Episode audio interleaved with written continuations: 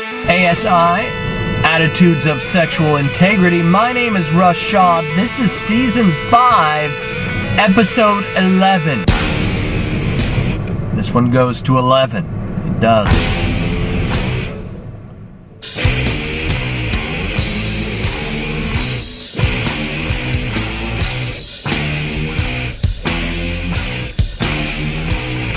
Hello, listeners. My name is Russ Shaw. Thanks for listening. The ASI podcast is supported by listeners. If it wasn't for listeners to this podcast giving their life energy, which is their money, right? This costs some life energy to produce. Um, it ain't free. Uh, the podcast, uh, it takes time and money to keep rolling down the information superhighway. So I am so incredibly grateful for listeners who choose to co-produce with me that give their life energy their money in order to keep this thing going. Uh, i wanted to thank uh, mr i. He- he's anonymous but his, his first name starts with an i. He's in london england and I wanted to thank this listener for his recent donation. Uh, my friend Andre, he is in South America. There's a lot of guys named Andre in South America, all right? I'm keeping people anonymous uh, to a certain degree, right? So thank you, Andre, for your, uh, your generous support, man. I appreciate you. Um, my friend Chuck Hickman, who is the pastor of the church that I attend, uh, he donated to keeping this thing alive, and, and I thank you so much for his his generous donation. Um, a few more on PayPal.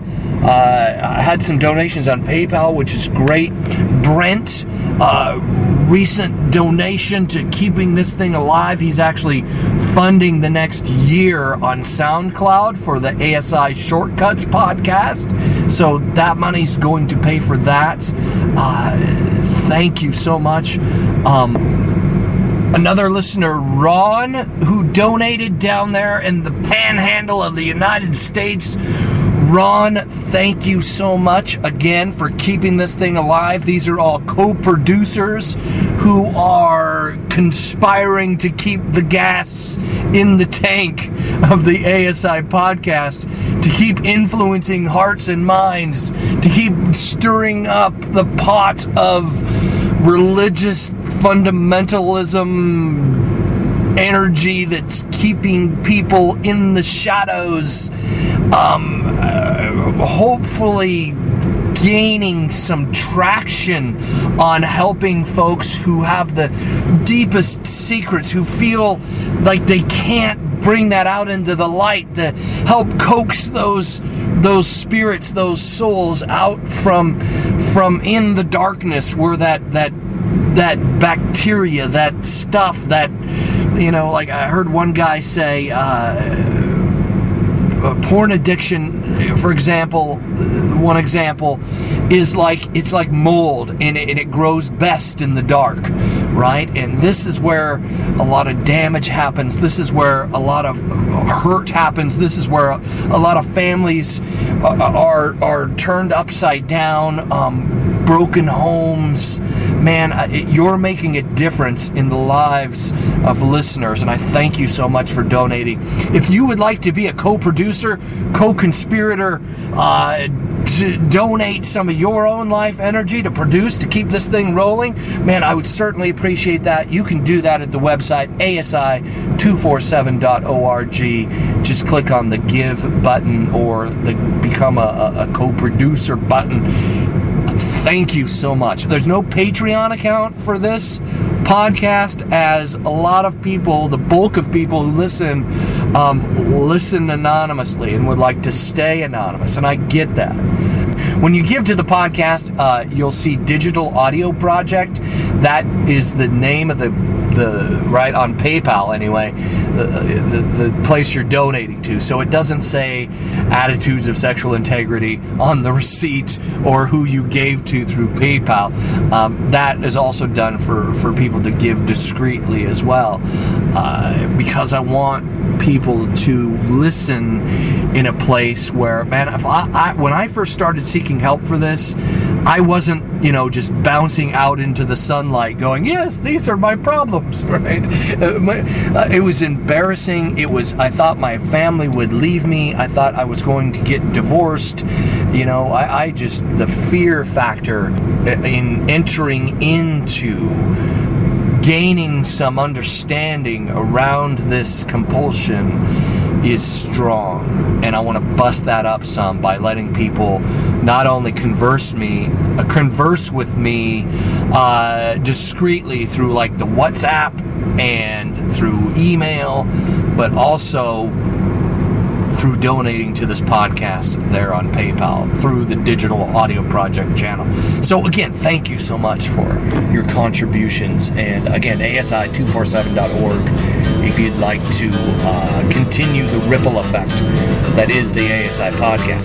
But I'm gonna break, I'm gonna break my, gonna break my rusty cage and run.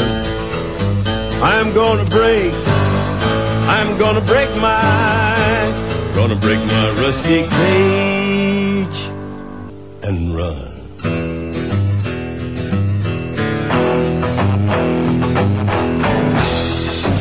Yes, listeners, once again, I am back. I'm on my way to Port Angeles right now, actually. I'm sitting in the ferry line in my car, recording this on the device that I have in my glove box because I do some of my best thinking while driving. So that's why you hear a lot of these recorded in the car. It's uh, hey, I'm, I never said I was a varsity radio producer, right? Audio content producer. Uh, the book I'm voicing, however, that's done through a studio mic, and hopefully it will sound pristine as it's supposed to for the uh, the Amazon audio quality Pharisees at over there at Audible. But I don't know. We'll, we'll, we'll find out. Uh, today's show, again, kind of bouncing, springboarding off the last show, episode 10. I had a question. Um, what is you refer to yourself as a Christian mystic, spiritual anarchist, Russ? What is that? And then, you know, raising this concern, isn't anarchy right? Isn't that isn't the word anarchy come from antichrist? And uh, the last show I unpacked, no, actually it doesn't.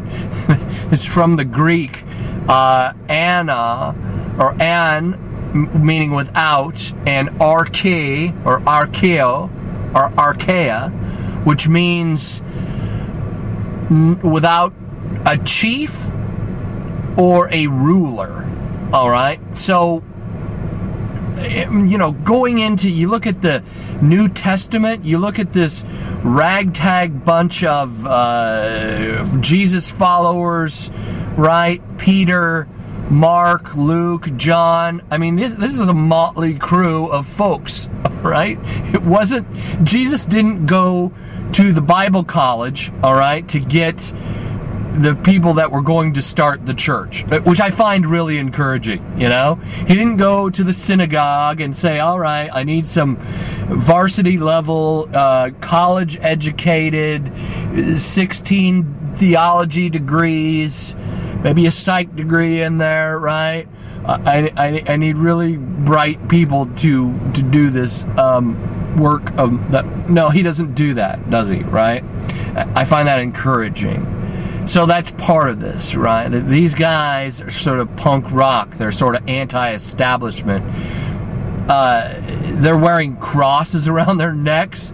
You know, I mean, we we just take it for granted today. People wear a cross around their necks, like, oh, you know, he's a Christian or whatever. But back then, the first century, wearing a cross around your neck, that was like, again, that was like uh, goth or something, right? It was like punk rock. You're wearing a cross around your neck, seriously? Like that's ew, all right? That's a that's a form of execution. It's a form of grisly execution at that time culturally and early Christians used the symbol uh, of the cross, which I find encouraging as well. It's very very anti-establishment, very punk rock, very not with the norm tradition of the bulk of popular religion at the time. Now, Jesus wasn't starting a new religion. That's another thing uh, I didn't point out in the last show, but that I, have said that before, right? Jesus is a Jew. That's, it's, it's important, I believe, to get that perfectly clear. So, yes, that's a little review on what spiritual anarchy is. Uh, Christian mysticism, the mystics. I just listened to the bulk of, not all the lectures, because some of them were snoozers, uh, to be sure. I mean, some of that some of that stuff I really I'll, sit through it and listen to it because I'm really interested in the uh, in the material. Right, I'm interested in learning. I, I love to learn. I hated school. Had some what was called learning disabilities when I was younger. So but I love to listen. I'm an auditory learner, so I listen to Wheaton College uh, on iTunes U. If you look this up, did a whole semester on a bunch of bunch of lectures on early ancient Christianity, which is reminding me that uh, before white guys hijacked it in Europe in like the 15th, 16th century, Christianity is right? Not just was, but is a Eastern religion. Comes from the East. So it was cool to see an evangelical college like Wheaton bring in um, Orthodox, Christian Orthodox people to teach about ancient Christianity, which I found amazing. And then some of the impacts culturally on like 19th century theology, on uh, morality today, not just Christian morality or religious morality, but culturally. Like this stuff is it, culturally impacting socially our here in the United States and in Europe. I believe some of you guys in the UK, if you're listening, uh, some of you guys are like 20 years ahead of us. It seems like I don't know, but uh, hopefully. Anyway, I'll just leave that there. Um, mystics believe in an experienced, felt kind of faith. And my friend Seth Taylor really was the one to help me awaken to this fact that uh, ever since I started this podcast, I believe that has been my journey. If you're going to slap a label on me of some sort, and I'm not Mr. I love labels, but it kind of helps us understand, right? Christian mystic is sort of what I have been doing since I started this podcast. Anyone who starts a podcast or writes a book, they're working something out. And that's what I had been doing. Um, and this show is an experienced journey with God that is felt by His presence. Because the transformative healing, it, it, there's a power there. And, and that's, that's touched on in the 12 steps, right? The first step is my favorite step surrender. The first step isn't to fight. We gotta fight! You know, I used to say that early on too, but the first step in the 12 steps, and like my friend Seth Taylor says, the first step is surrender um, one of the mystics, uh, oh, I forget his name now, but talking about Seth talks about that too a lot. It is a process of sub, of subtraction rather than addition, and it seems like in American Christianity we have a whole market of what I call stuff it in from the outside religion, which can fill our brains, but it's not changing our hearts. Does that make sense? Um, saying goodbye to pornography forever, ending that relationship with pornography or sexual addiction or sexual compulsive behavior. Um, that's why a lot of folks are listening right now. That is going to be a transformative healing process that is going to be outside of your brain. The more you try and think about it, the more you try and stuff in more information from the outside, it, it, it's not. It just doesn't work. Is it? Is it helpful to learn things? Yeah, it's helpful to learn things. It's helpful to get some understanding, even understanding of doctrine and and things like that. But you could drown in doctrine. I mean, there's a hundred thousand books on doctrine. Uh, there are over thirty-three thousand registered denominations of Christianity, right? Like nobody's agreeing on doctrine. so we get into these elements of faith, and I'll even go into the atheist realm here too. There are atheists, and maybe some of you are listening are maybe you've been hurt or wounded, or you just had this idea of God that got blown apart, and now you you're just oh, there's no God, right? And I've been there. I, I wasn't there very long. I don't think I was an atheist, you know, off and on for uh, 24 hour increments or I believe. I laugh. It's painful. It was so painful when I went through it, but looking back now, uh, it, it's I find it sort of there's a comedy in there, right? Because God is so real and so loving and so present that even in our shaking our fist at him and like some of the some of the atheists who are like you know God doesn't exist and and let me tell you how mad at him I am, right? Like does that make sense? No. So some of this is what I call, uh, my friend Seth Taylor, a few other people are coining this phrase, certainty addiction, right? Like you're get hooked on some form of certainty. Like I need to read another book that's going to make me feel certain, um, and that's part of the first need that I'm going to talk about. So I'm going to unpack seven subconscious needs. And I believe that these are some of the things that are going on subconsciously we may not be aware of on the outside. Like we're living our lives sort of like we're in a ship on a voyage. And if you have like somebody like some graffiti artist painted something on the side of your of your ship and you don't know it, like I'm an idiot, right? Somebody painted that in your ship and you're sailing around and people are looking at you and pointing at you and going, dude, you know, they're laughing and you're like, what? And somebody, the kind person, finally, and that's that's always like usually we pay a clinician to do that, right? We pay for a therapist or a Christian counselor or someone like that to go. Yeah, somebody wrote, uh, "I'm an idiot" on the side of your ship because we can't see it. Um, that's why it's important to have community, I believe, too.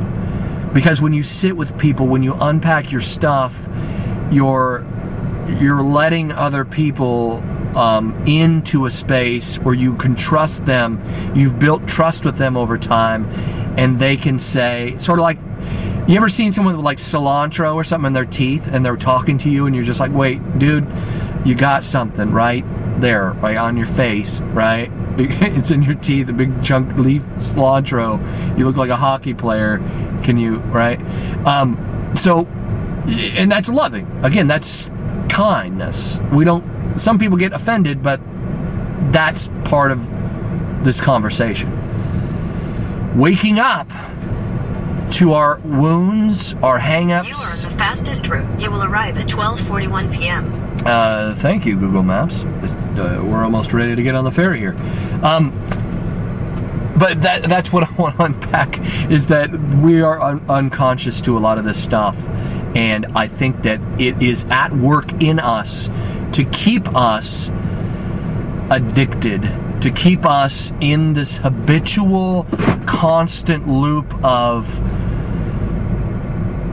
subconscious compulsive behavior because we it, it's like torture. You don't like it. I didn't like it. I didn't. Why? Why, why, why am I doing these things? What is wrong with me? I, that hurt. And so, this I'm not an expert. All right. Again, I'm your uh, professional, unprofessional, but these are seven things that I, I believe that really are going on underneath the, the surface in our hearts, souls, and minds get right into on the other side of this here bumper. I was told when I get older all my fears would shrink, but now I'm insecure and I care what people think. My name's blurry face and I care what you think. Yes, that is a bumper by the 21 Pilots. The song is called Stressed Out. So I'm on the ferry boat and I just crossed uh, the thing. I went for a walk while that bumper was playing. Right, it didn't take long. Starting the car now. Here we go, driving off the ferry. I walked around the boat. I actually put a new profile picture on the on the the Facebook page, by the way, for the website, asi247.org, if you want to look that up. I have my coveralls on as I'm going to more than likely be replacing a starter in my daughter's Jeep. So I have my mechanic outfit on, and yeah, you can check that out. Uh, it's a it's a group. It's called Heart, Mind, Love, Sex, and Affection. If you want to search for that in your Facebook groups, but so yeah, uh, you can experience the pictures. I don't know of what's going on Washington 104 West for 4 miles. as I drive to Port Angeles and talk about these seven. northwest. All right. Google Maps is interrupting me as I uh, unpack these seven seven needs. Also, another thing I felt like I wanted to point out with these seven subconscious or unconscious needs is that the woundedness of it is sort of it's it's not one of those things that time heals all wounds. Like sometimes we can get stuck in some of the subconscious stuff for years and years. I like the zombie analogy, right? You ever feel like a zombie? I, I had a someone email me a while back a few years ago and he was talking about you know feeling like going to work and you know after a late night porn binge just kind of wandering around like a zombie and and I thought that was a good metaphor. The, the zombie metaphor, like here's these creatures that all they, they eat flesh, they they just consume, consume, consume, with not a whole lot going on, right in the, in the spirit because the spirit's gone, they're dead, right? That's that's a zombie. Um, so these these subconscious or unconscious needs seem to they feed off different energies. So they'll like a zombie right? They're feeding off the living. And all of these needs are good needs. They're wholesome needs. We we need them. That's why we do some of the things we do. Um, but i have seven. Okay. There was uh, maslow's hierarchy of needs. There's five uh, that he came up with like in the 40s and 50s. Tony Robbins, speaking of TED Talks, Tony Robbins did one where it was six, you know, the six needs, and that's one of the most watched TED Talks in the history of TED Talks, by the way. Uh, and so this one is my seven, right? My seven uh, needs that, that I came up with just from the study that I've done in psychology and theology and philosophy. And now it has started to rain as I cruise to Port Angeles. Hey, I'm glad you guys are here with me. It's like I'm not alone on this trip. I got you all listening. It's like a huge just carpool thing going on as I drive to Port Angeles. Uh, anyhow, the first one on the list, this is helping me also with the framework of the book that I'm doing, uh, Mutiny on the Ghost Ship. By the way, is the title. Go listen to the podcast I did before this one. This is sort of a part two, but this is where I unpack the seven needs. So, number one is security. Security is a basic human need. Now, in Maslow's hierarchy of needs, and my seven needs, I don't necessarily have a hierarchy to them because I'm not talking about base level psych, I guess you could say, um, where Maslow was. And, but security is part of that. So I'm a Westerner. I live in the Western world. I, I eat. Um, I have a shelter. These are things that a lot of us take for granted. But when we talk about security, those are in the realm of security, aren't they? You want to you want to be able to eat. Want to be able to have a place to to rest your head. These kinds of things. These are what make us feel secure, and, and they are a basic human need. Um, when that goes sideways, there's just all sorts of stuff that can happen when we are trying to get our need met for security in the wrong way. Um, that song by the 21 Pilots I played, that, that points some of that out. The song is called Stressed Out. Why? Uh, because I gotta, I, I gotta, I gotta make money, right? So we tie money to security, and for a lot of us, myself, like I talked about on the last, the previous podcast episode, my frustrations with money and how some of you may be sick of me complaining about being poor and broke because I have a, a mindset framework for that, possibly. Um, my security protocol is to just keep everything dialed in to the point where I'm surviving. And I'm pretty good at that. But circumstances come up, like today, I should be working today, right? That's, my, that's what my, my ego says. Uh, I need to be working today.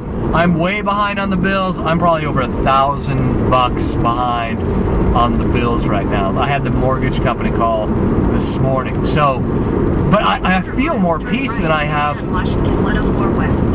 There, there's the nav telling me to turn right across this big, huge floating bridge that I haven't been across in like over a decade. I haven't been out here in a long time. Um, anyway, I digressed there for a moment. So, security is money problems come out of security, right?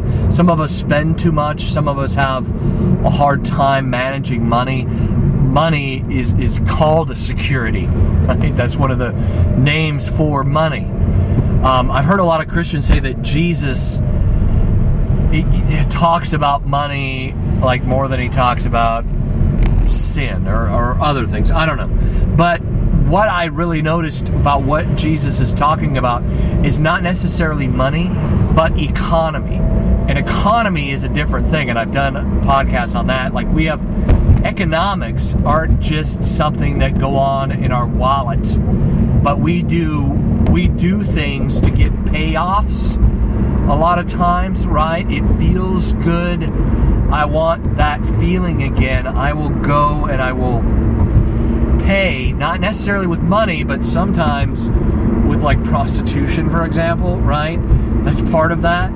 Um, I want to feel safe. I want to feel secure. Underneath all of the wanting to have an orgasm is, is those feelings. And so we pay not just in money. I mean, the woman at the well in the Bible, Jesus, he he reads her mail, so to speak, right? And this was this is a totally countercultural punk rock kind of thing as well, because you know rabbis and guys dressed like Jesus, the teachers of the law, didn't talk to women like her.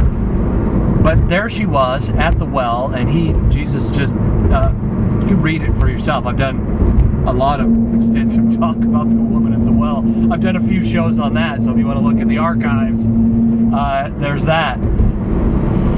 But that's an economic situation. Jesus ends that whole talk with, I will give you water that will runneth over, right? I'll give you something that you will won't have to thirst after. You won't have to keep coming back to the well. I can give you spiritual nourishment that you don't right have to perform to get.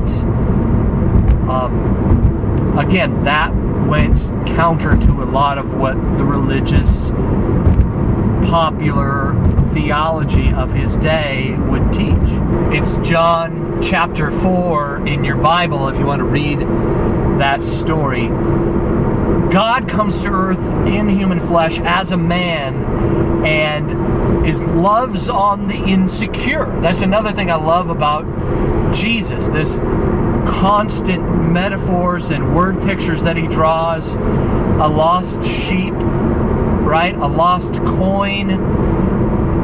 Uh, these these things are important to Jesus. People that feel insecure inside, God has compassion and love and grace for them. And it's not just this this kind of well, you have grace. There you go. No one's perfect.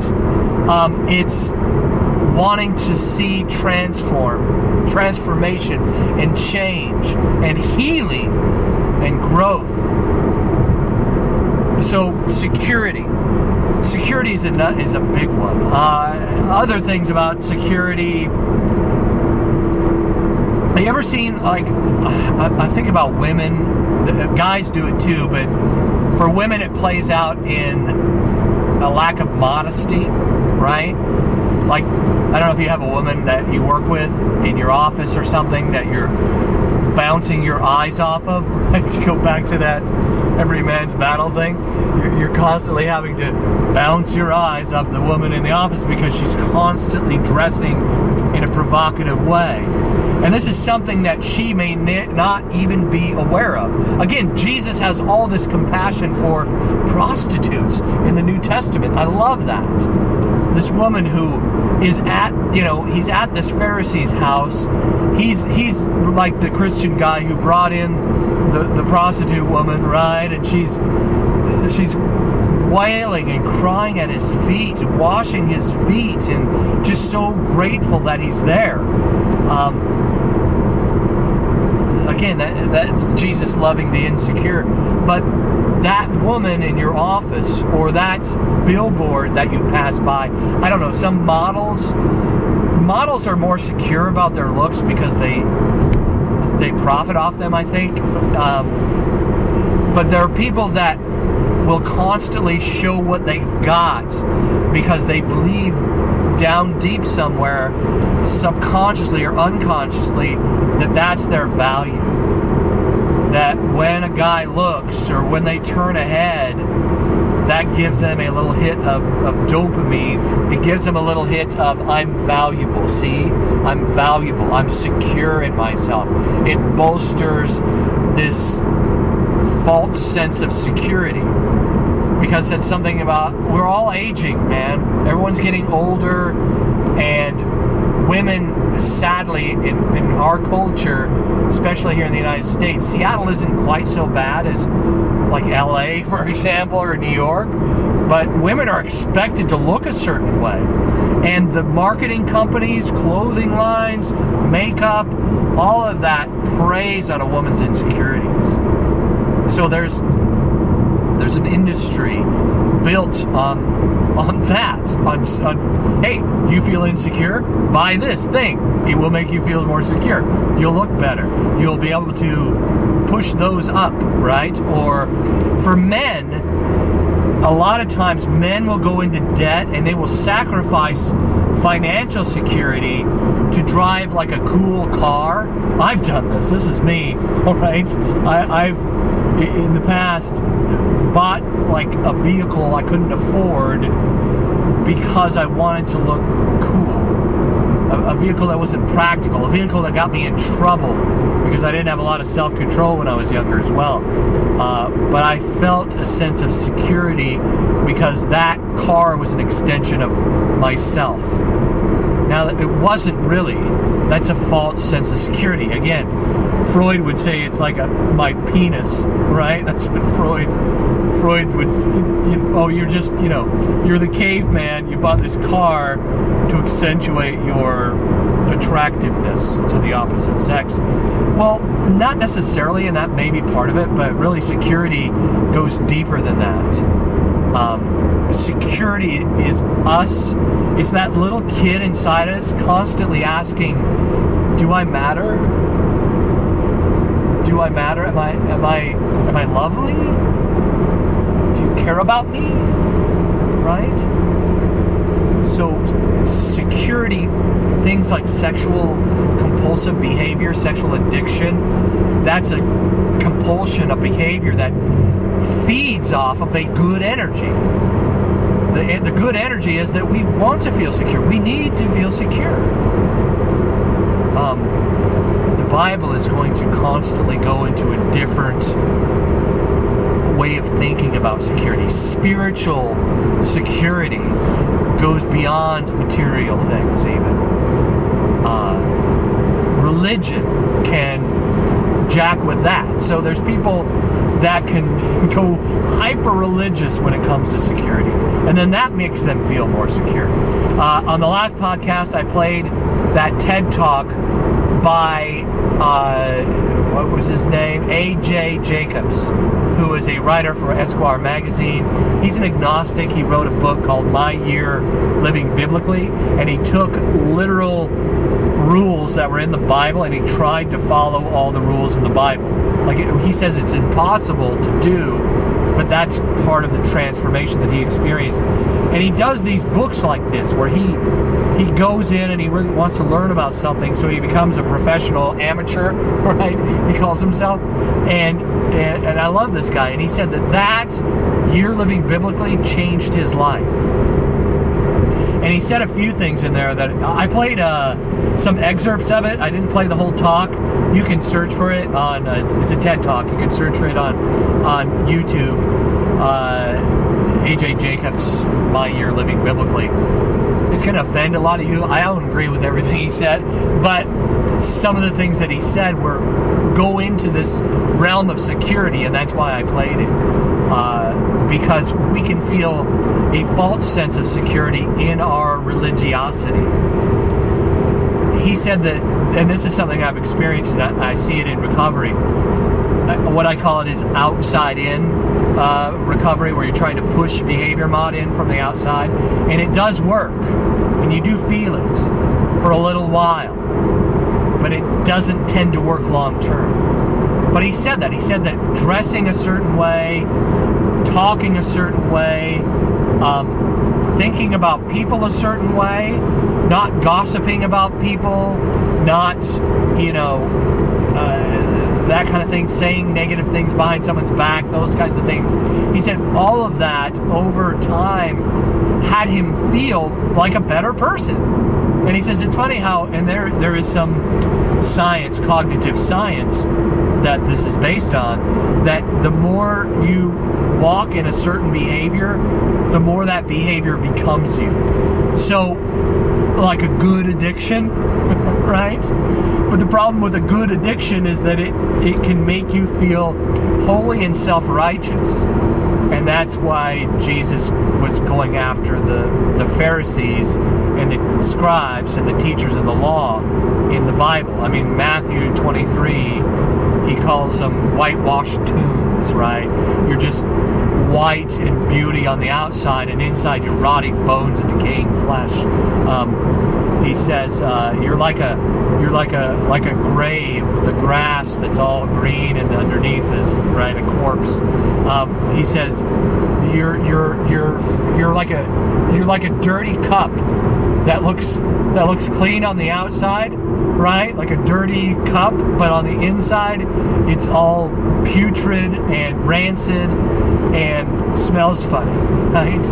And, and Jesus puts that out there too. He says, first clean the inside of the cup, and the, the outside of the cup will work itself out, right? That's in, in Matthew 23.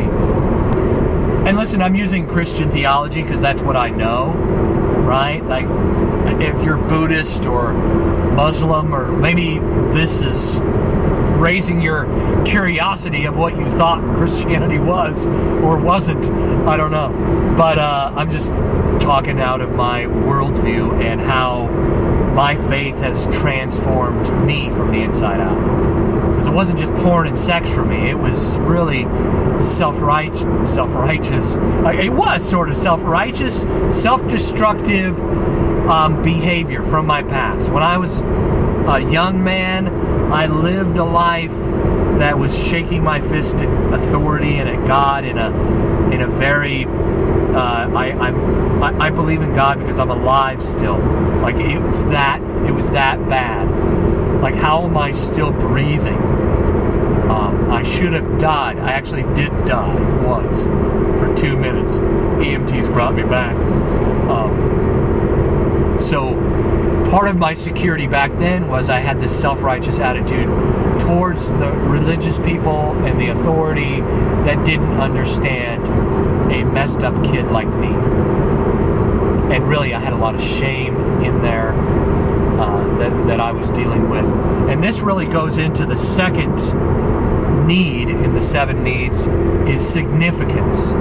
All right, self righteousness, whether it's the the religious guy or the punk rocker like myself, I had a significance kind of the way I was meeting the need of significance was to be a bad boy, was to break the rules, was to be that that guy. I had a reputation in my high school after I even after I dropped out that oh yeah, you run with those guys. Those guys are trouble. I was considered trouble.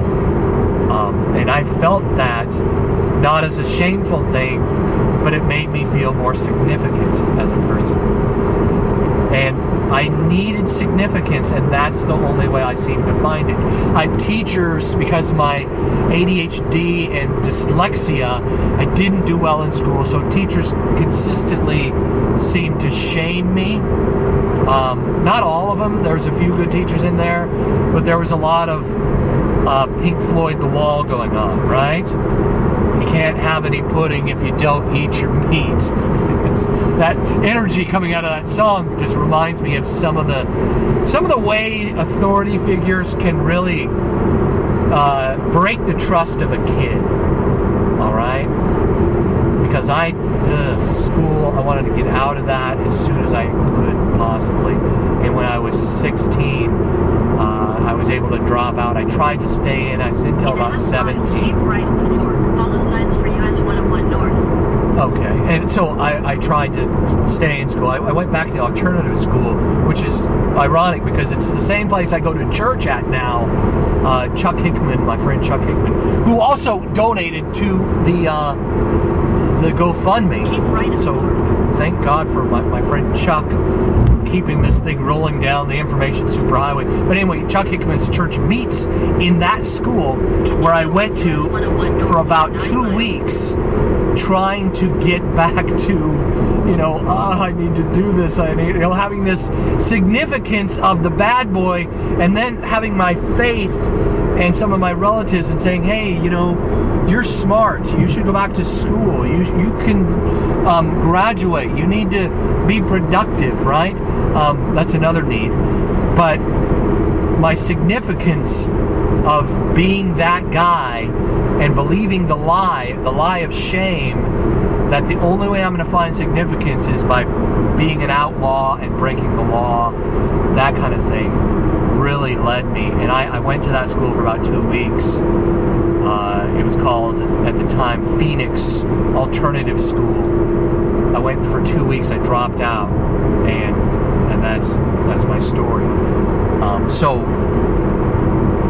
feeling like you're significant, like you have value, like you matter, that is a way to feel secure, but it's also the need of significance, and all of us have it. All of us have that felt need that we were, were someone. We are someone in the world. I heard a guy who did. Uh, a mission trip like thing where he was homeless for three months. And he said one of the biggest, most generous things people could do, you know, people give him a buck or two, but just to make eye contact with another human being. Because he said over time, he felt so incredibly.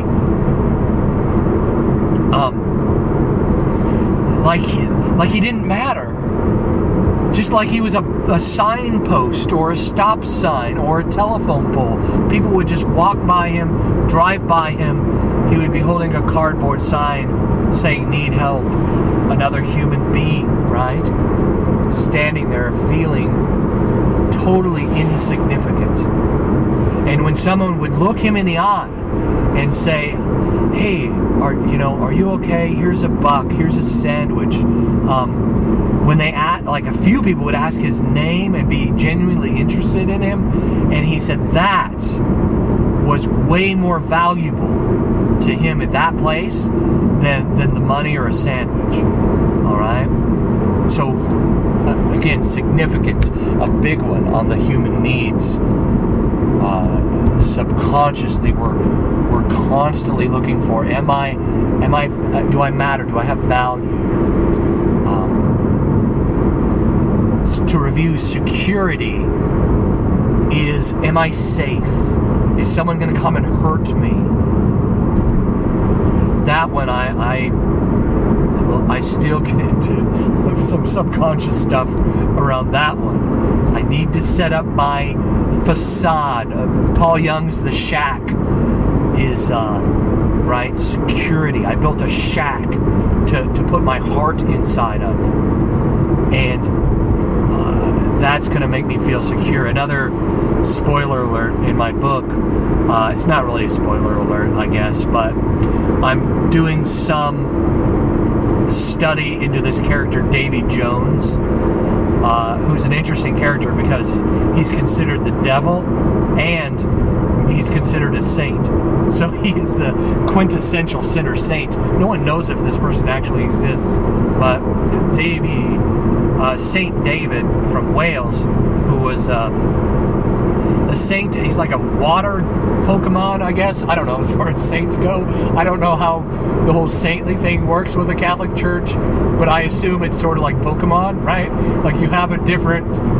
You have water Pokemon and you have land Pokemon and mountain Pokemon, like all these different saints. So David, the Saint David from Wales, was a saint of sailors, I guess, from doing some research on that.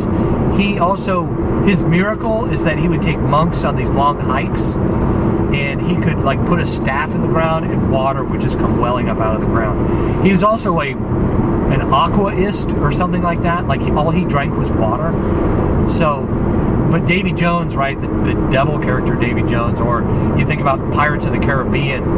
Um, they didn't come up with Davy Jones, by the way. That's actually very old. Uh, it goes back to writings from the 14th, 15th century. Uh, Davy Jones takes his heart and he locks it in a chest and then throws it in the ocean. There's a there's a security story there, right? So to review, security and then significance. And number three on the list of uh, Russ Shaw's seven um, subconscious needs uh, is contribution. What do I contribute? So, uh, in in Maslow's hierarchy of needs, he puts like at the top of the pyramid self-actualization, which is kind of what all of these do. They help us be self-aware, know where we're at. Um, there's a there's a line in recovery that says, "Wherever you go, there you are." It's like a piece of philosophy, isn't it? But it's very true. Um, where you are at this point in time in the present is important. Your contribution, um, your will. Uh, you could get into the argument of, of free will in this area. Um, I geeked out on a book that Martin Luther wrote back in the day called The Bondage of the Will, and how free will can lead to compulsive behavior or, or addiction, right? Well, I'm free to do what I want, so I'll just do what I want. The Bible says, you know, Paul goes a little punk rock and anti-establishment with the Jews when he says that the law has been kind of done away with. That's also kind of anarchy too, right? The law's been done away with. Um, we go by faith, hope, and love. Uh, some things are helpful, and some things aren't. He's telling this to the Corinthians. You think about the Corinthians and contribution these guys. Um, they make they make Las Vegas look like Disneyland. The Corinthians, all right, first century Corinth, back in the day. Uh, don't get me started. But there's one there's one of these guys who is asking, sort of like the listener asked me, like, isn't that Antichrist, Ross, anarchy? Like, don't promote anarchy. What are you doing? Um, this is actually in the Bible. So when Paul says, yeah, the law, it's not a thing anymore, right? Following after the law is bondage, as Luther would say. Um, and this is actually mentioned twice in 1 Corinthians. It's in 1 Corinthians chapter 6 and it's in 1 Corinthians uh, 10. And you can look those up in context if you like. Uh, you have the right to do anything. Does somebody somebody asks this question. Well, can I just do anything I want then? Um, so Paul says, I have the right to do anything you say, but not everything is beneficial. I have the right to do anything, but not everything is constructive, is good for you, or is good for your neighbor or your brother and sister, right, in Christ, or your fellow human out in the world, okay? So, what do we contribute has to do with disciplines and energies and how those energies flow out of us. You know, discipline is simply a way to keep our energies. Mile, continue straight onto US 101 West. I'm on US 101. Uh, to, to keep our energies flowing down the highway as I am here on US 101. Um, you're, there's disciplines to driving. I have to stay in between these two lines. I have to watch for. Straight onto US 101 West. I have to listen to the nav. It's because I want to know. I want to get to my destination. So, if what we're going to contribute on US 101 West. has a lot to do with our gifting and our gifts. So had to turn the I turned the voice thing off there because it's going to keep doing that, and it's it's distracting. It's distracting me. Is it distracting you, my passengers? I'm like your I'm like your Uber Lyft driver, and we're uh, I'm just chatting with you in the car. This is fun, uh, and we have lots of time, so I get to unpack all these thoughts. So, contribution first, it's knowing who you are and some of your gifting. The Bible says, you know, raise up a child in the way he should go and, and don't, right, he won't leave it. Um, that's not shoving in discipline like Pink Floyd The Wall, right? We don't need no education, can be, that's that rebellion that a lot of teenagers get against their parents, against their school, because they don't trust authority, because they're not being nourished and cared for emotionally. I'm guilty of this. I didn't know who I was. I was trying to raise my kids. I was still an immature kid myself. That's going to another need, but I'm trying not to get ahead of myself here. Staying on contribution. Realizing your when you find your path and you start to follow it, um, there will be other teachers on the way to help show you your way or to, sh- to show you that the door is closed. I believe that God, the Creator, opens and closes doors, that we have opportunities that we can seize or not seize. Um, and a lot of that has to do with how we believe about ourselves and how we think about ourselves. And Paul in the Bible, uh, Romans chapter 12, is going to say that that worship is is your life being poured out, right? Like worship isn't the, the music at church, right? It's not just that. The worship was really great today. Um, every day is worship. Every day that you take a breath, every day that you're alive, every day that you get out of bed and do your life, you're worshiping. You're you're being spent, as Paul would say and he calls it your spiritual act of worship.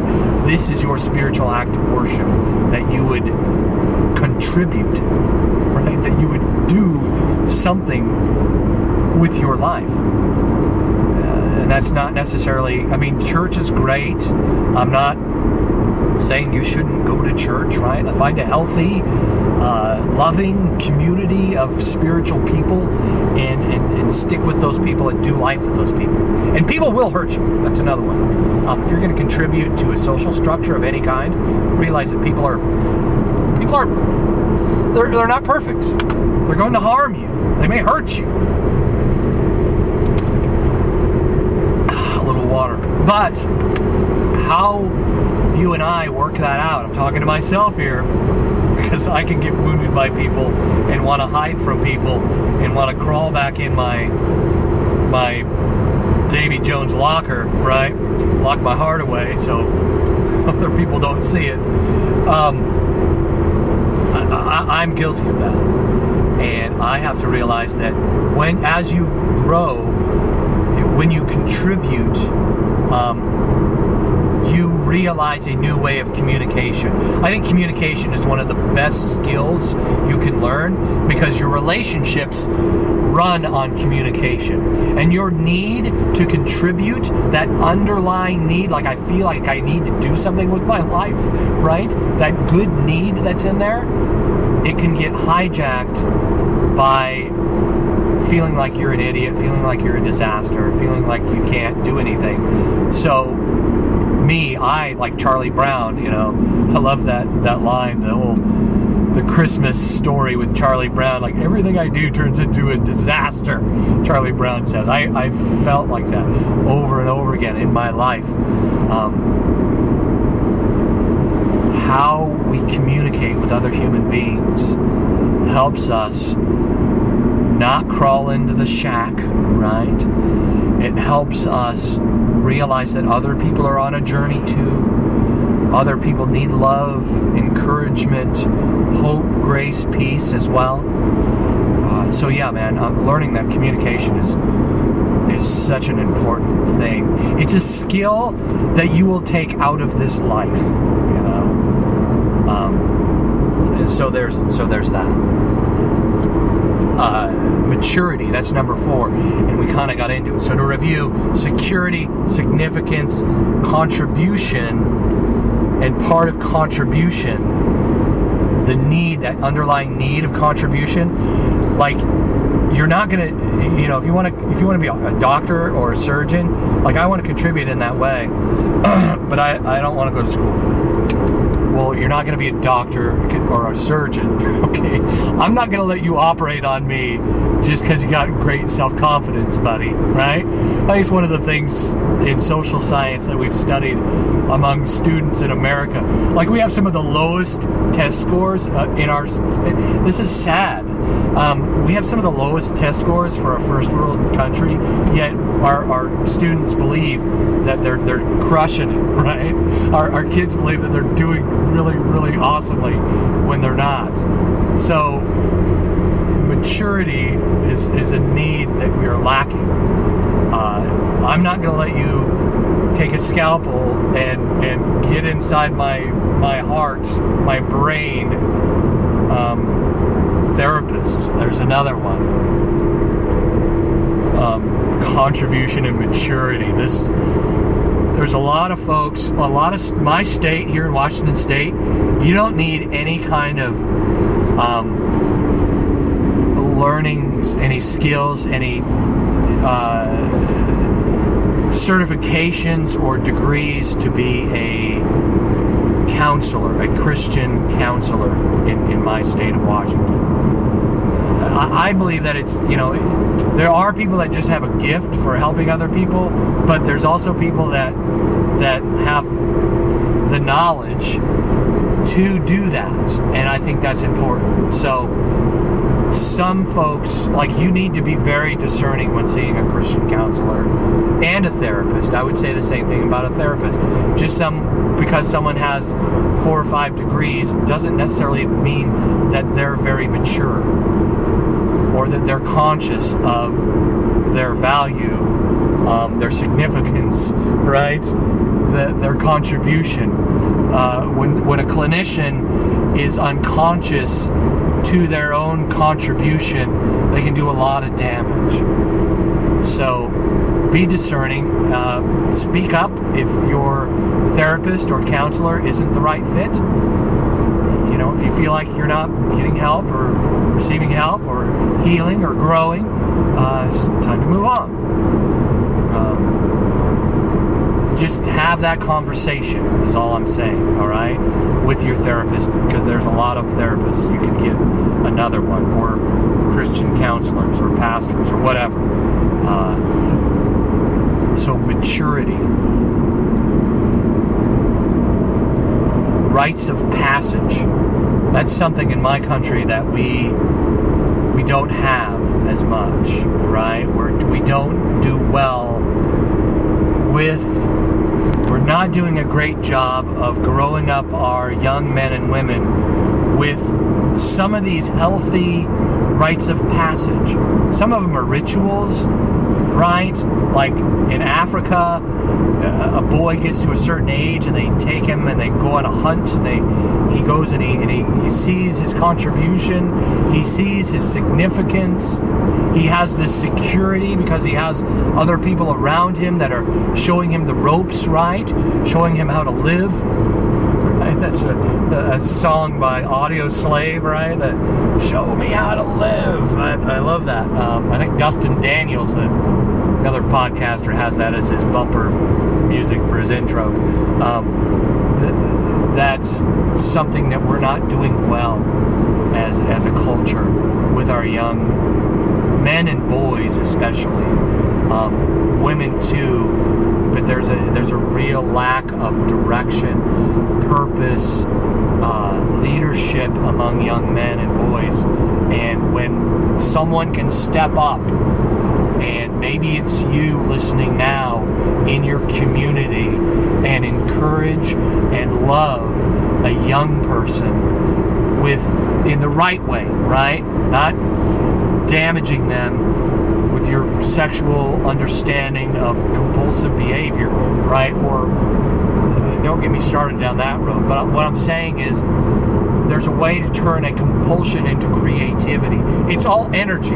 It's energy that's trapped in your body, like my friend Seth said. Is what I've been learning over the last year and a half, two years. There is energies that are trapped in our body, and those energies can find their way into a more healthy way of being. And for some of you, that could be contributing in that way to a young person that needs uh, to see an example or to see someone with some emotional, mental, or spiritual maturity. Uh, or be honest about your own growth, right? Like, here's my journey, here's where I'm going, here's where I mess up, here's where I need help, here's where I I don't feel significant. Right? I mean, young people especially really love authenticity. They do. And they can spot and smell a faker. That's one thing I love about teens. They ask really interesting questions that most of us adults don't. Uh, so thanks for listening if you're out there. Uh, email russ at asi247.org. Uh, it's my email, by the way, if you want to throw out a question on this. I'm going to take a break here, play a bumper as we get into the next one. We're up to number five uh, on the list. Here you go. Here's a bumper by Macklemore. Speaking of growing up.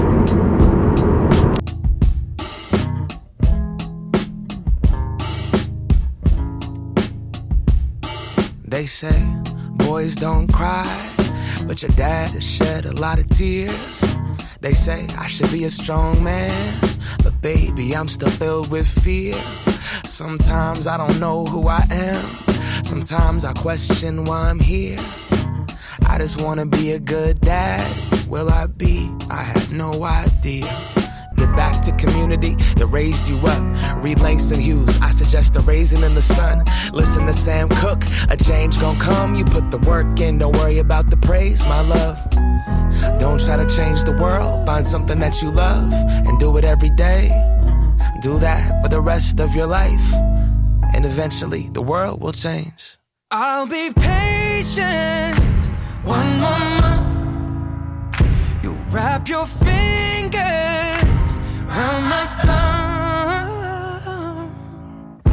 Times are changing, I know, but who am I if I'm the person you become? If I'm still growing up. A few things on uh, maturity also when maturity goes sideways it looks like immaturity right like we've all seen the film or met the person right? There's i think of napoleon dynamite and uh, uncle uncle rico right? Like he's still reliving his high school days as a quarterback for the team right? Um, mature level, like spiritual maturity, like that's kind of where he's at. We've met people like that, right? You see, uh, high school reunions. I, I haven't been to one, but uh, if you go to one and and you meet that person that you haven't seen in 30 years, and they they seem to have not matured, right? Like they're still. Oh, did you see the ass on her? Uh, you know that kind of thing, right? Some of you guys have that friend, right? Um, there's a level of immaturity that they got stuck in. Again, it's that wound that doesn't heal with time. Time doesn't heal all wounds. And some of these wounds that come out of these subconscious needs, they, they manifest themselves like that. Or or like this. Here's here's another one. Hakuna Matata. What a wonderful phrase. Hakuna Matata. Ain't no passing craze. It means no worries for the rest of your days. It's our problem free philosophy. Hakuna Matata.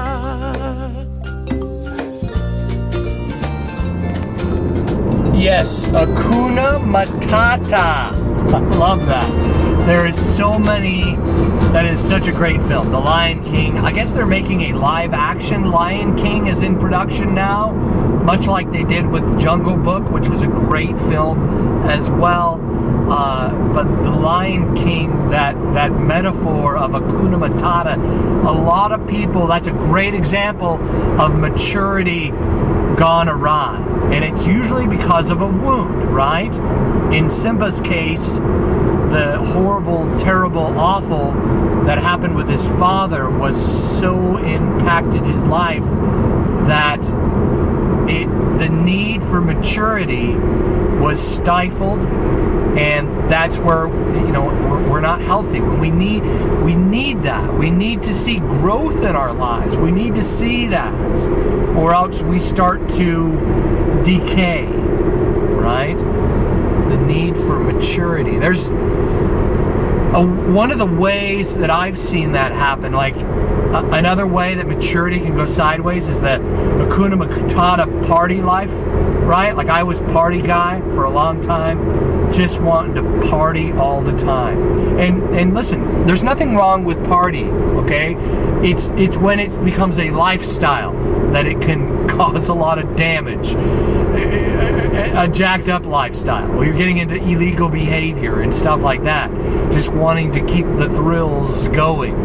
Um, but in the Bible, there is partying, all right? I mean, there is weeks of partying. I mean, there's commandments based on the Sabbath, and, you know, King Solomon, Ecclesiastes is one of my favorite books of the Bible.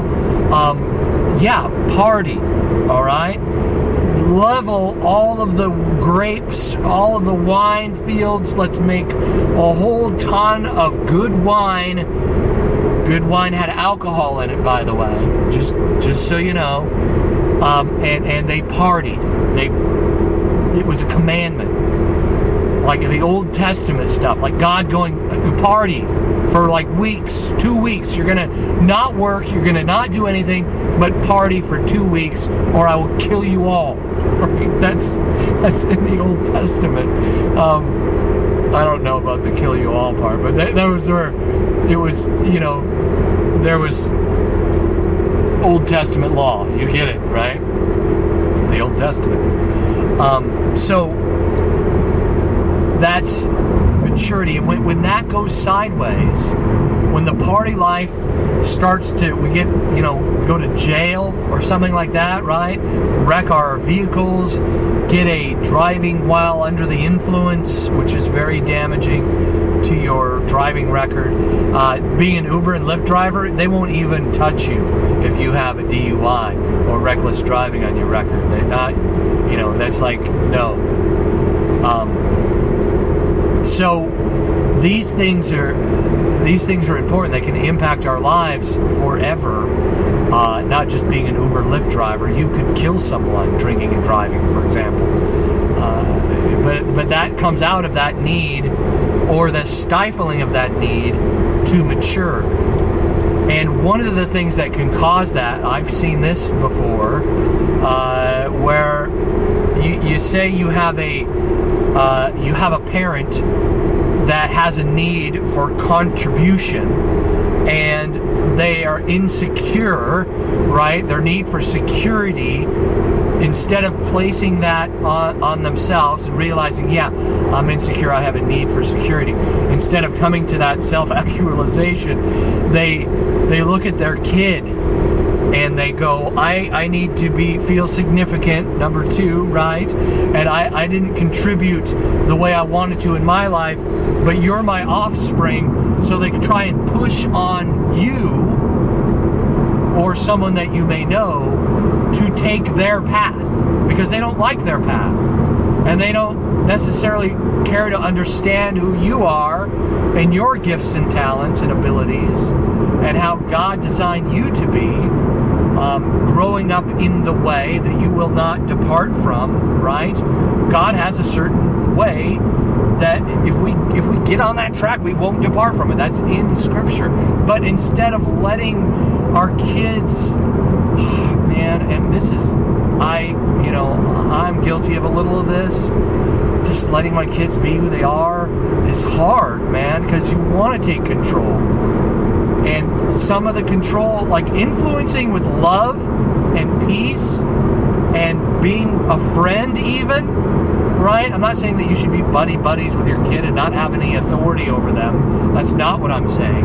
But when you have you ever had a friend that you looked up to and respected and, and they can be an authority in your life and when they told you that you were going off the rails, you could listen to them because you respected them? Parents, um, the commandment to obey your parents, like we're not designed to necessarily want to respect our parents, but our parents do want good for us. But we need to also be aware that they subconsciously may have the need to feel significant by having you um, be some kind of reincarnated version of themselves. And when I've seen that stuffed into a kid, when I've seen that pushed on a, a human being who didn't necessarily have the bent to go their way, it was really destructive. And they felt shamed, they felt like they couldn't mature.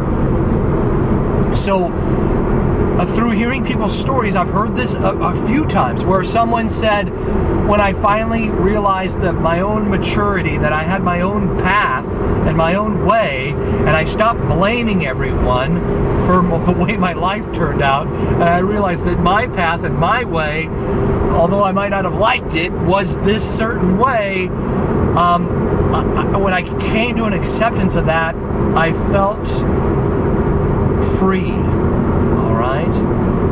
That's a felt experience that happens in faith. And I think that a relationship with God brings us there. It's it's when we get to the place where we can be still enough to listen to God and not yap at Him all the time, right? Just keep talking and asking for stuff.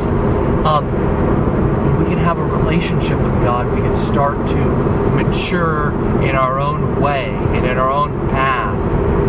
And some of us can heal from the wars of our fathers or the unconscious insignificance that our mothers or our fathers or other influential people in our lives may have had on us. All right, so maturity is, is a big one. Number five. Uh, number four, that's number four is maturity. So, number one, security. Number two, significance. Number three, contribution. Four, maturity. Five is adventure. Uh, this could also work itself out as spontaneity or variety. Uh, we have a need for that. Here's some bumper music.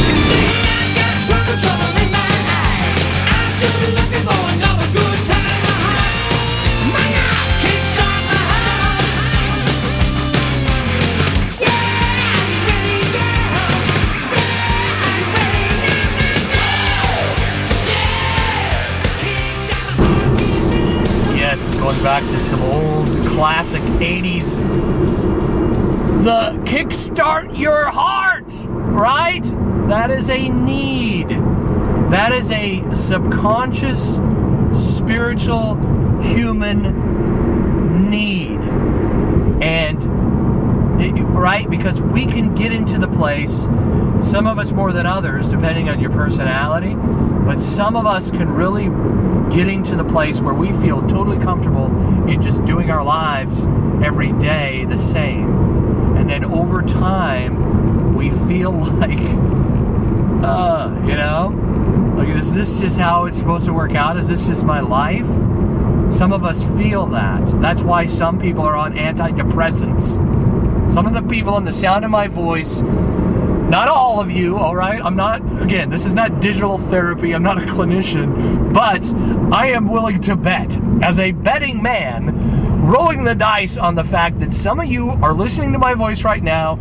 You, you got a prescription to Zoloft because this need is not being met. And, and, and Zoloft is a way better way. Uh, it, it's easier to take a pill than it is for some of us with our personality makeup to be spontaneous. Spontaneity may need to be a skill or a muscle that gets developed. It's an energy that's trapped in your body. Spontaneity is this this need for variety, this need for adventure. It's trapped in your body, and the way it works itself out can be sadness. It can also be immaturity, going back to, to number four, right? The way that it works itself out. We have a need for changing things up. I'm not a beaver kind of person. My wife is more of the beaver kind of person, to use that personality makeup. I'm more of the otter person. I'll, I'll talk about that more later. I, uh, there's all these different, you know, ways of, of Myers Briggs, right? The Enneagram, these ways of learning our, our different personality types. But there's some people that have a knack or a bent towards systems, numbers, um, putting order to things, and there's a deep need in our in our society for those people, right? I'm not one of them, okay? I'm not a, an organized cat. Like I don't got my shit together in neat little balls at all, all right? I am a Freud thing, right? The Freud's thing on anal. You know what that means, right? It's like it's like it was studying like babies, and there's you know these personalities of children. There's babies that just want to retain anal retentive. They try and hold it and hold it and hold it because they don't want to dirty their diaper because they don't like that feeling. Um, and then there's some of us, maybe someone like myself, who I mean, I'll just crap all over the place, and then make finger paintings. I don't know. That's that's my personality. But anyway, uh, a great example of that from film uh, is the film Stranger Than Fiction. I love this film. It is one of my favorite films of all time, with uh, Emma Thompson and Will Ferrell.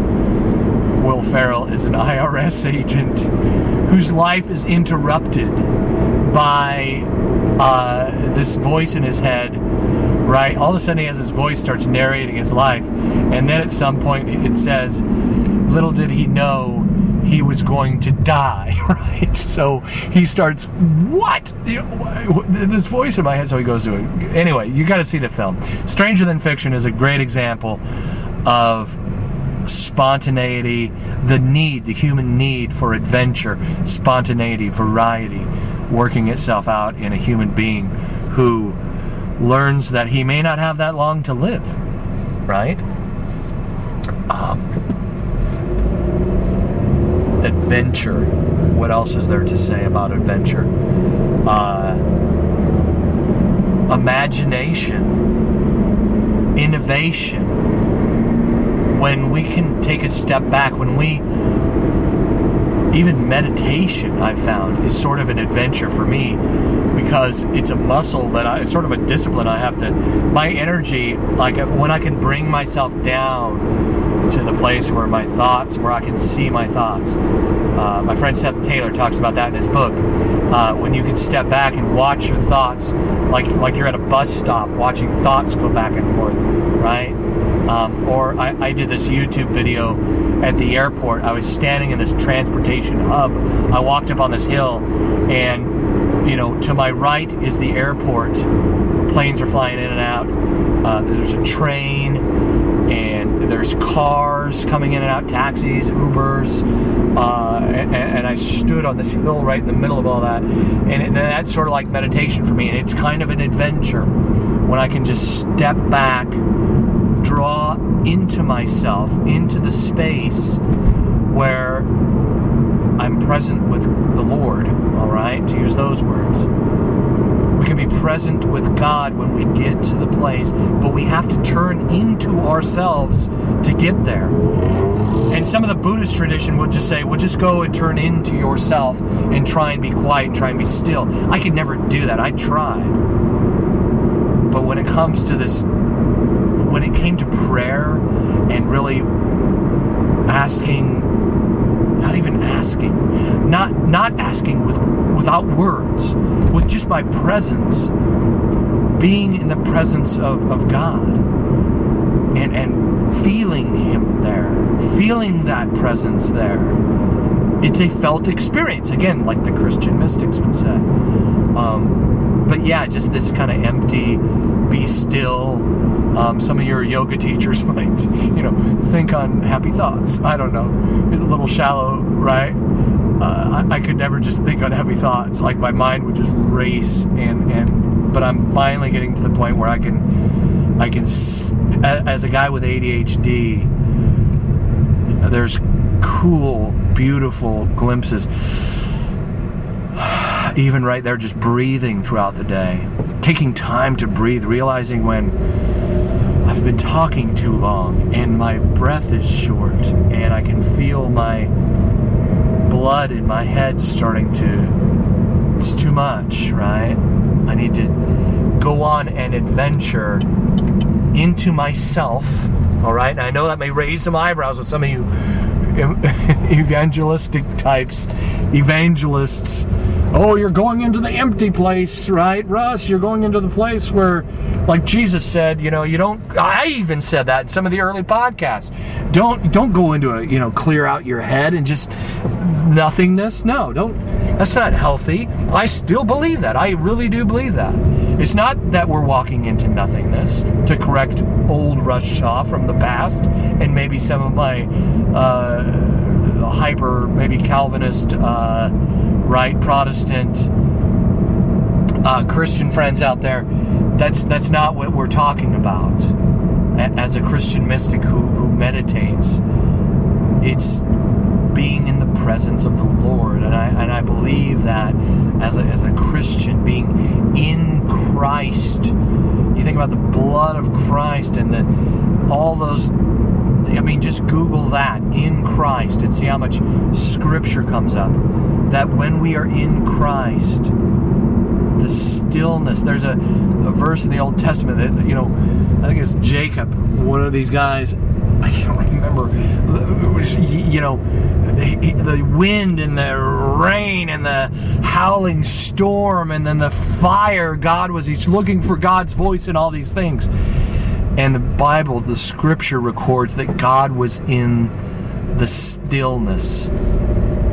God was in the stillness, in the quiet. All right? So I'm not talking about clearing out your house so that other seven demons can move in and start a sorority or a fraternity. That's not what I'm saying. I'm saying that it's it's in the stillness that we can hear the voice of God even, right? That you can listen for God. God speaks to you there. I mean, we spend so much time you know, just putting out our list of demands for God or wants or benevolent, you know, like a king, and we go, can I please not look at boobs anymore? Right? Like, please, can I, right? Like, and no, this is deeper than that. This is actually sitting with God, like Father, like Abba Father, like the Bible talks about. This is totally freaking biblical, and it. Uh, see, I'm getting triggered there, a little angry that it comes up. I get there's so much um, fear. That's what it is. It's fear, and when fear moves in, we, we we're afraid to go into ourselves, into the quiet place. Um, because, like that scripture says, we we don't have to go running out looking for God at some, you know, Switchfoot concert, right? As much as I love Switchfoot, I love Switchfoot, all right? I'm not bagging on Switchfoot, but you know what I'm saying, right? Like there's so much in Christian culture that's, again, shove it in from the outside, and, and if we can stir up a little fear around people who say things like, you can meet God anywhere. You can meet God in the stillness. Find a quiet place and just be a person for a little while, right? Because all this technology, the smartphones, even TV, movies, all this bombardment of stimulus, um, it's hard to be a person in, with all of that going on. I love what the comedian Louis C.K. said. He said, he said, you know, you see all these people and they're looking down at their screens. He goes, that's not being a person. We don't know how to be a person anymore. Being a person is just being. It's just like sitting there, just okay. I'm, I'm sitting here. I'm waiting for the bus. I'm doing whatever I'm doing. Um, so in those places, in our maturity, we can go on an adventure and meet and meet God right where we're at. And listen, adventure. I took a picture of myself in front of this sign says that adventure beckons. We went to this place on, on Hurricane Ridge. I'll explain all of that. It's on the Facebook page if you want to see it. But adventure beckons, right? Like that that brings up feelings, positive feelings, good feelings. It's meeting some of that need for adventure. And and again, feelings, there's dopamine hits that come from that. There's positive energy, right? That comes from it. We're just we're just bundles of energy looking for places to plug in, all right? It's one of my uh, theories. Anyway, um, but as far as adventure goes, that's also why I think that you see so many old people at casinos. I don't know if you've ever uh, been aware of that, but you ever go to like your, I, I live in the states here in Washington State. These little Indian casinos. I don't go to them very often because I don't have any money. Even if I did, I don't like right wasting money on gambling. It's it's fun. It's entertaining for a few hours. To play a few slot machines, see a show. Um, and, and in some towns, like the only entertainment hub around is a casino, right? Uh, out here in Port Angeles is casinos, a couple of them, and so yeah, there's there's lots of old people at the casinos because there's it's it's hitting that dopamine thing, right? Like some of these folks that are retired, there's not a lot going on. They have some money maybe, and this gives them a feeling of that sense of spontaneity, the sense of variety and adventure. Because you're spending your money, you get it, you win a little bit, you feel that. Like that's there's brain chemistry involved, right? Scientists have tracked that. Uh, speaking of science, there's also getting to know other people, whether you're an introvert or an extrovert. Um, adventure in social circles for both kinds of personalities. Like the introvert has a hard time coming out of their shell, so they tend to make friends that and they and they tend to go deep, right? Even maybe too quickly, where they don't feel their their friend may not feel so comfortable. So there's there's that like and you get that that sense those again those feelings that that hit a dopamine. I'm gonna go out and meet people now. I'm gonna shake some hands. Not totally comfortable with that. Anytime we get out of our comfort zone there's feelings involved right? That's why they call it a comfort zone is you're comfortable. Comfortably numb right? Pink floyd comfortably numb. We want to stay comfortably numb. There's something in us. There's more brain chemistry. I think it comes from that ego center monkey lizard brain thing right? To use some evolutionary biology thinking what those cats would say. Um, there's homeostasis that wants to keep us safe. I just want to stay safe. Because if I venture out, I have the risk of being attacked by the saber-toothed tiger or something, right? There's some kind of biology left over. I don't know. Whatever you want to, however you want to solve that. But that's that's what's going on in our minds. And when we get out of our comfort zone, when you go meet somebody, now here's for an extrovert, and I'm I'm sort of an introverted extrovert. Like I'm weird. So I started out as a, pretty much an introvert as a kid, and then uh, got interested in girls, and then I, I'm pretty good with conversations. I guess is just the way my mind works. So uh, I became I was considered friendly. So then the extrovert in me felt comfortable, more comfortable around people. But what we tend to do as, as extroverts is we don't want to go deep. We get uncomfortable going deep. So we can have a thousand friends and, you know, our social circuits can be a mile wide and like two inches deep, right? And you gotta let people in. See, that's what the introverts are, are better at than as extroverts. When they do make friends, or the or the relationships that you guys have with your families, they tend to be deeper and they tend to impact you more. So as you widen your social circle, you gain more of that need being met of not just adventure, right? That's kind of entering into it, but you're, you're meeting the need of, of realizing you're significant, right? If you're around healthy people that you can build those relationships with, that's another thing about introverts. They don't tend to build relationships with unhealthy people long term. Where people like myself, I can stay in a, in a relationship with an unhealthy person or a toxic, destructive person. Not that that person is bad or irredeemable. That's something that I I, I, I, I stole this from a movie, but I said that once today too. I said I don't I don't dislike anybody. Like I like everyone. It's the devil inside them that I don't like so much. So the, the people that maybe have more of the devil inside them, right, out on the in the open, I don't know. Those people that I I, I can tend to be in relationship with and maybe that's good. I don't know, but if they are impacting me and uh, influencing me, it's not so good. And as an extrovert, we don't tend to see that as well as you introverts. You introverts will um, cut off relationships with toxic people quicker than us extroverts. I guess is what I'm saying.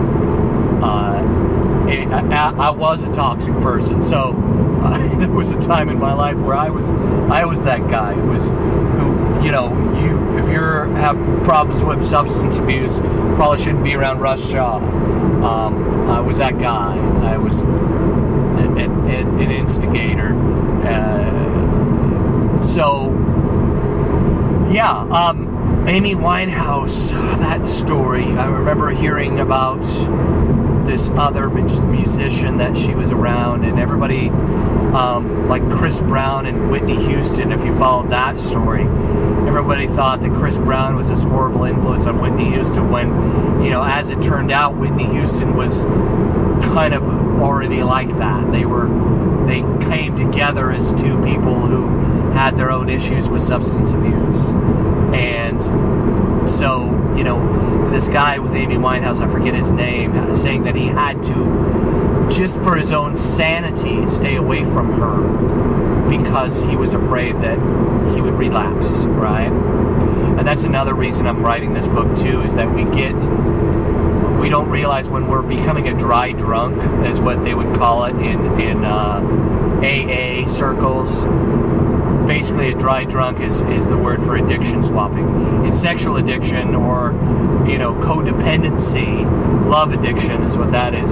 That's the 13th step that a lot of folks are unconscious of. So that's another reason I'm writing this book, hopefully for the recovery community to realize the, the some of these needs, because that's why the 13th step is so prevalent in AA, SA, Narcotics Anonymous. Uh, we run away from a hard relationship into maybe a toxic one just because we're not dealing with some of these subconscious needs. Uh, it's just my theory, so uh, just I, I, go with it. I don't know. I'm I'm the professional unprofessional. I'm not a schooled person, right? I don't know what I'm talking about. I'm just guy with a podcast, doing a podcast for ten years. I don't know. Uh, not an expert. Um, anyway, need number six. So let's review. Number one, security. Number two, significance. Number three, contribution. Um, jobs are a big part of this. Did I mention that? You get a job and, and you pay the bills and uh, right? That song "Stressed Out," Twenty One Pilots. Wake up, you need to make money. Uh, yeah. right. So this is going into that too. This is uh, creation. So I'm anyway. I'm getting ahead of myself. So going down the list. Number one, security. Number two, significance. Number three, contribution. Number four, maturity. All right, spend some time on that one. Number five, spend a lot of time on adventure. Uh, number six, creation. All right, now this is different than contribution, and, and some of the other psychologists, not that I'm a psychologist, did I just lump myself in with other psychologists? did you see what I did just then? Other psychologists might. no, I'm not a psychologist. Dear God, what am I doing? Anyway, uh, other people, other thinkers out there may go after these needs, these subconscious needs, and say that uh, creation and contribution are the same thing. I don't think they are the same thing. And I was reminded of this uh, when I was making whiskey. So, yes, that's right. I, I, make whiskey. It's a hobby of mine. I think I mentioned it in the podcast before. I haven't made any in like a year. I made a bunch of it, and I don't tend to drink a lot of it.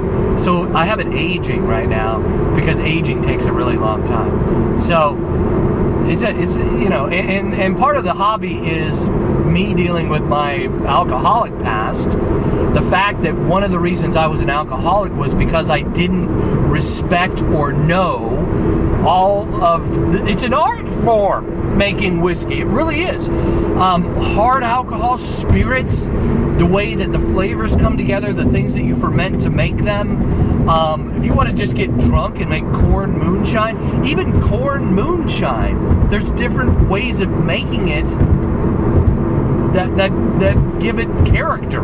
All right, it's a spirit. It, they call it a spirit for a reason.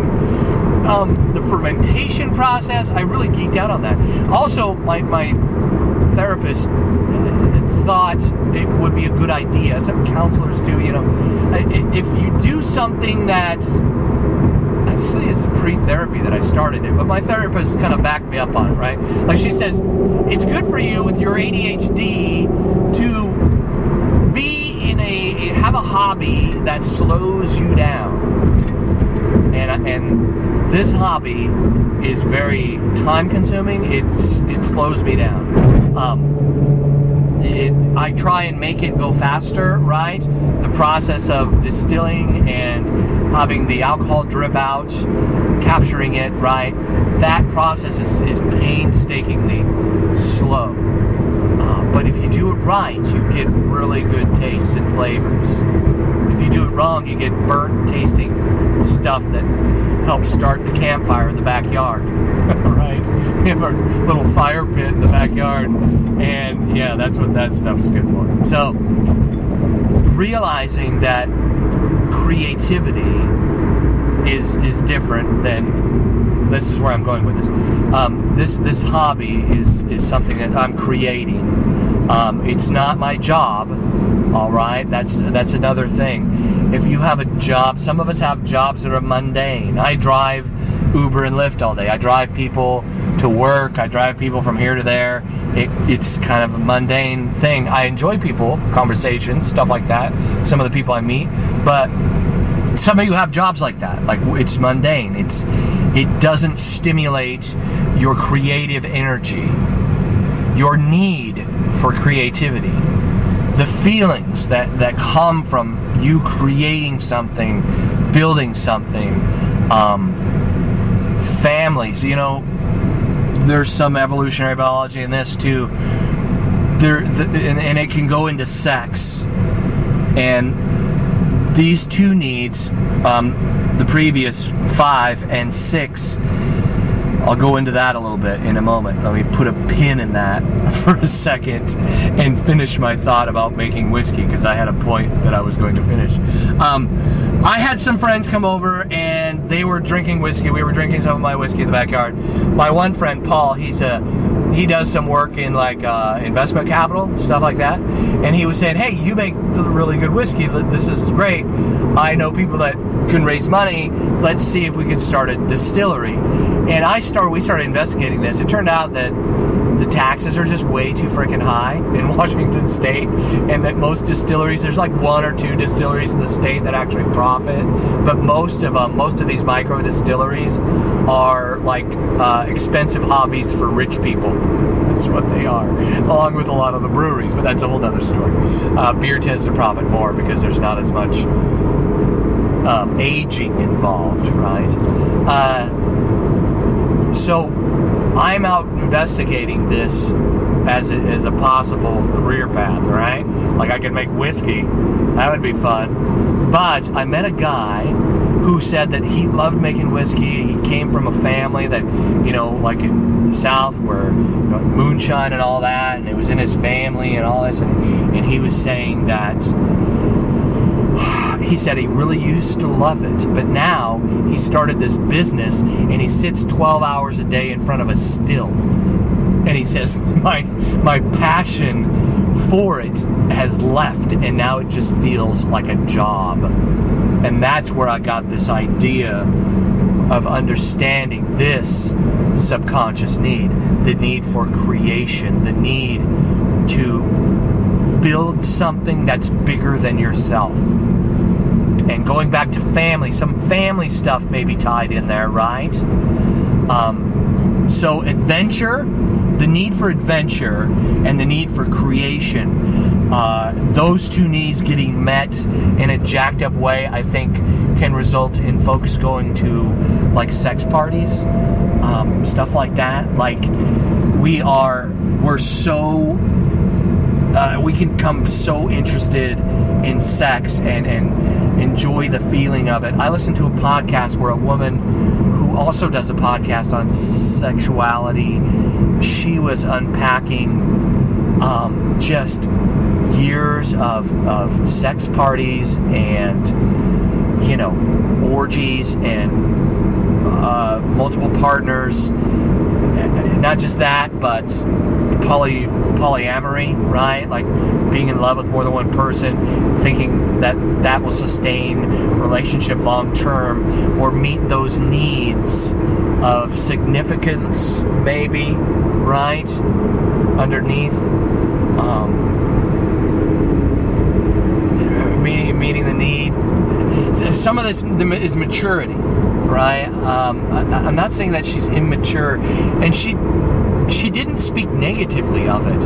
Like you would hear, uh, uh, you know, like a sex addict would say, "I just about destroyed my life." No, she said, you know, I I, I became really interested in sex, curious about sex, and, but but at the end, towards the end of this conversation, she went into therapy, started unpacking stuff with her dad, right? That relationship with her, her father, and then realizing that she had a hard time trusting, right?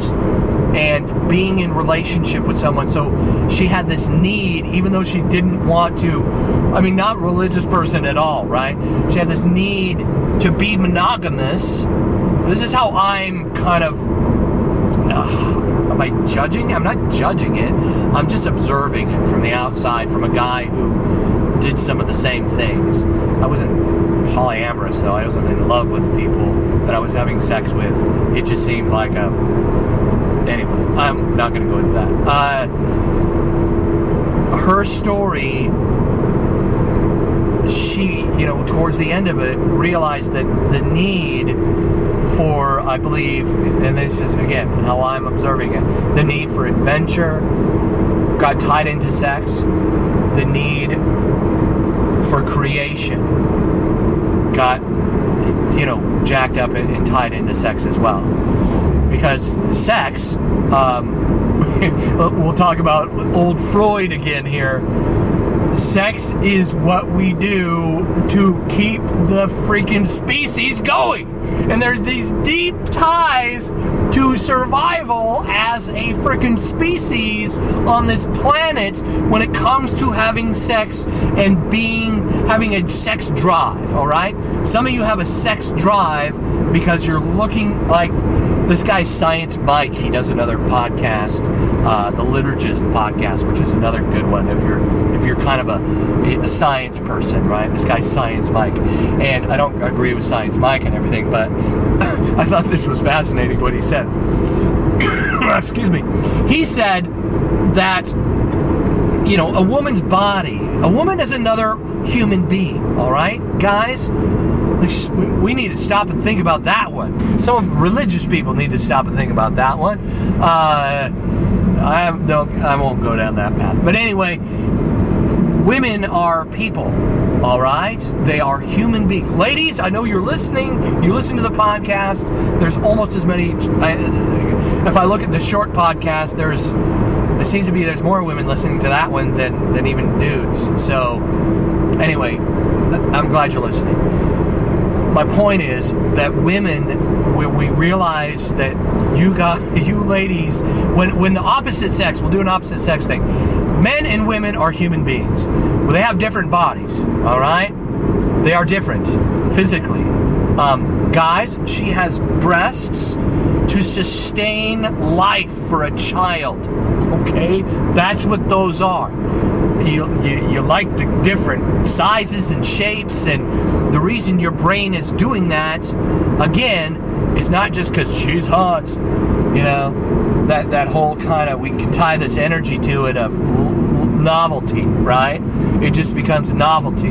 Her body becomes some sort of novelty thing to talk about. Um, she has curved hips. Um, rounded butts because again it's a place to store fat for for sustaining life. Um, we are we are creatures on this planet that the, these body parts are used to re- procreate right? That's not all it's there for? Yes. The the feelings are great. The feelings of sex are awesome the whole book of Sol- Songs of Solomon is about this romantic, beautiful idea of relationships and sexuality. Um, and it, there's no words in there about babies. There's not one word in there mentioned about procreation in the Songs of Solomon, which I love. Uh, but that's that's something to realize as well.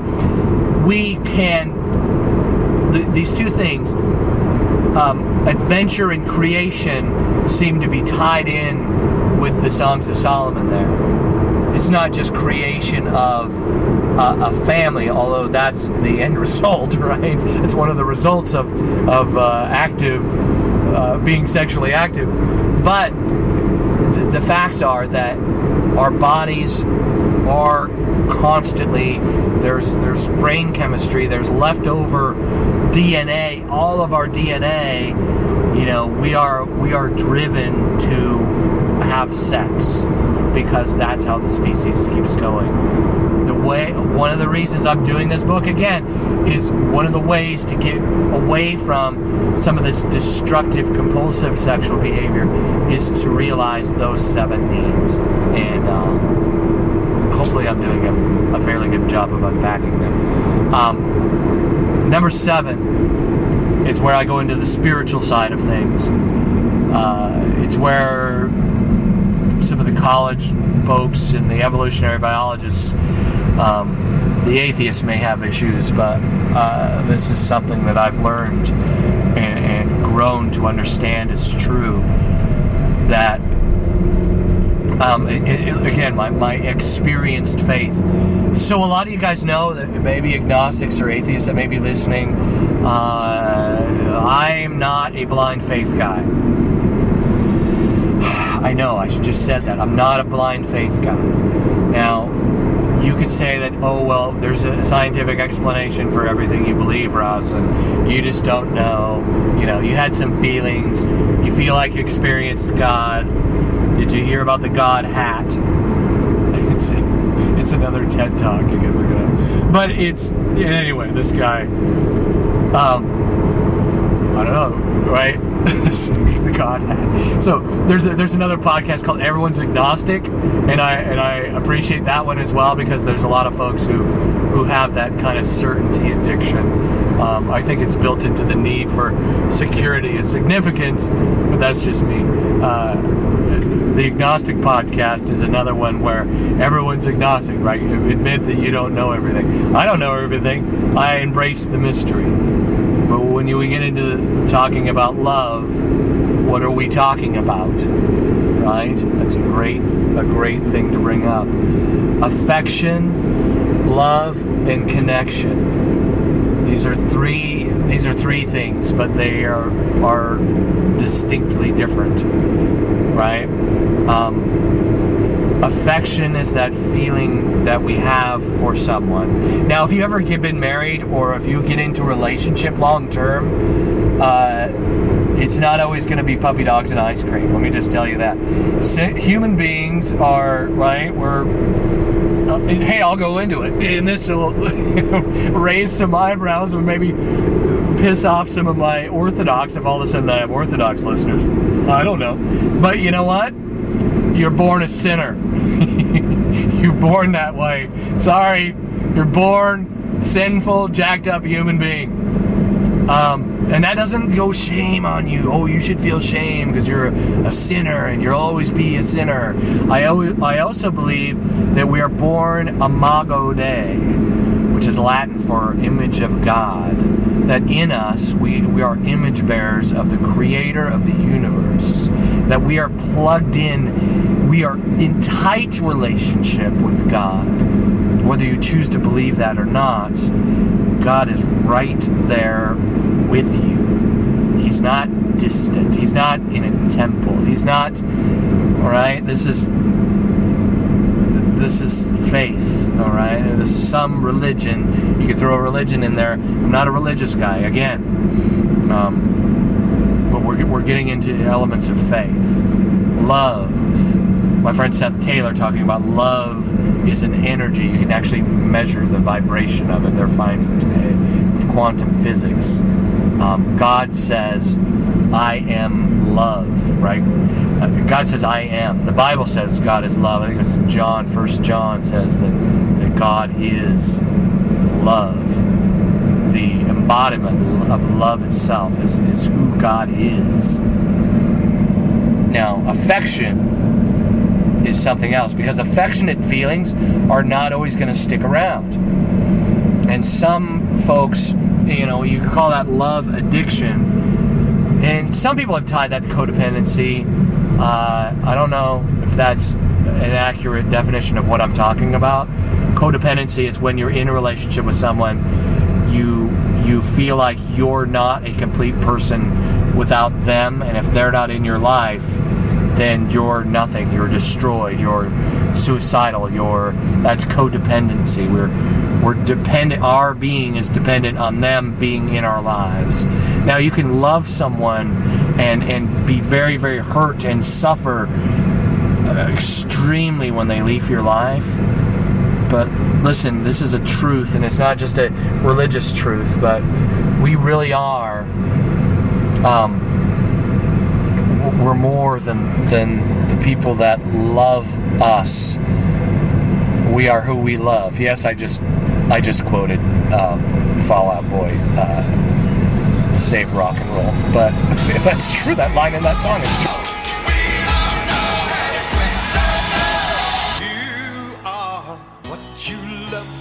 Not who loves you. In a world full the word yes, I'm here to scream.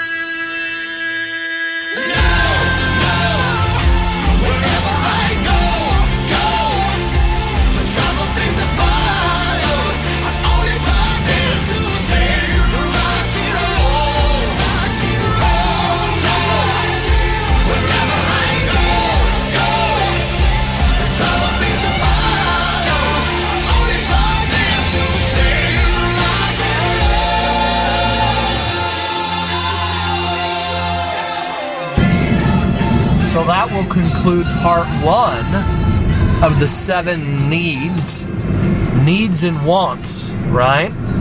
The seven motivators, the seven things subconsciously under the surface that we are doing we're not aware of, right? Um, on the next episode, I unpack love, right? Affection, those feelings, those words. There's a whole Facebook page to that. that I've been conversation I've been trying to start for a while called uh, Heart, Mind, Love, Sex, and Affection uh, on Facebook. So there's a link to that on the pod, uh, podcast website, asi247.org. Thanks again for listening. If you're still listening, like wow, if you're still listening, I'm I'm glad you're here. Maybe it took you a while to get through this episode, but I'm glad you're still listening. Uh, till next time, I'll leave you with a little bumper by the uh, Kings of Leon and also uh, the SoundCloud, the uh, ASI Shortcuts podcast has a new episode up with Seth Taylor and I uh, talking about purity. So if you want to check that out, do a search uh, for porn addiction. And if you could leave a review, you know, a five star review, that'd be great. Give your Uber driver who just drove you for two hours five stars. or your Lyft driver, right? Uh, also, there's a Lyft code on the website, asi247.org, if you'd like a $50 ride credit for Lyft if you're here in the States. Uh, you can do that there. Uh, thanks again for listening, you guys. I love you, all you listening right now. The sound of my voice, I do mean that sincerely. Here's some Kings of Leon. Until next time, bye. I can't get there on my own. You can't leave me here alone.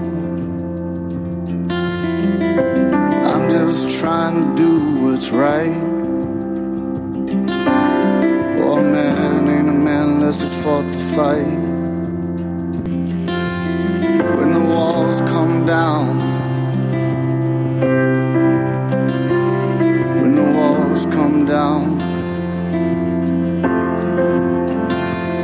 when the walls come down.